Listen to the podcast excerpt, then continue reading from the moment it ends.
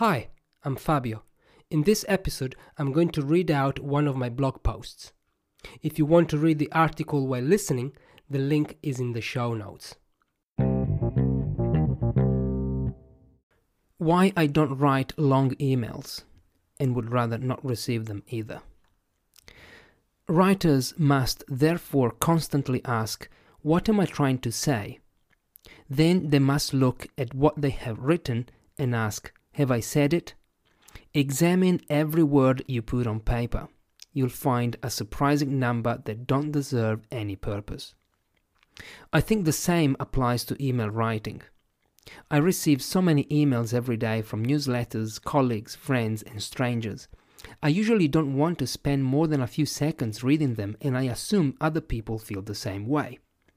That's why I try to make my emails as concise as possible.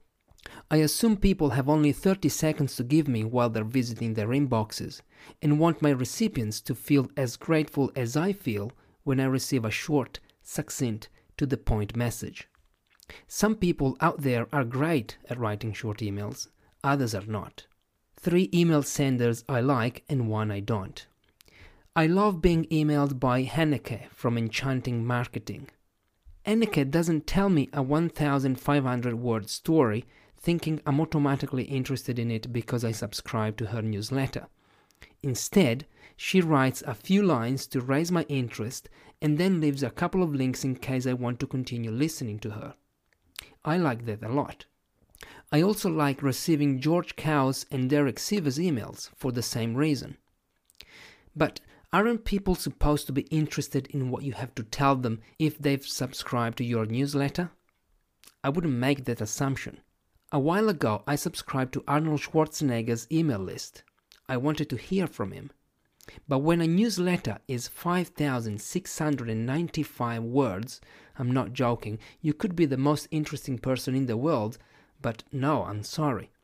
Usually, if I unsubscribe, it's because emails are too long, or because I get bombarded after I sign up. Keep in mind, though, that I'm not an email marketing specialist. I just don't see newsletters as tools to send valuable content. Rather, I view them as roundup summaries that tell the reader about what articles I wrote during the week or what podcast episodes I published. I also use them to ask questions and inform my subscribers about what courses or services I'm offering, if I'm offering any. You may view newsletters differently, and that's okay.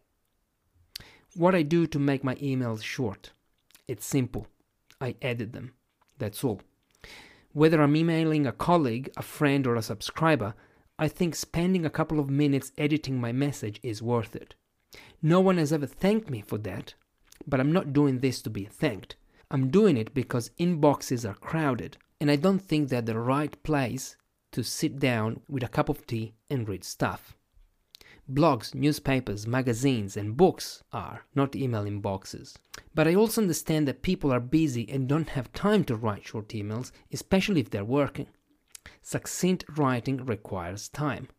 So I'm not blaming anyone except for Arnold. If you want to subscribe to my newsletter for more succinct emails, you can scroll down to the bottom of the article and uh, you will find the link.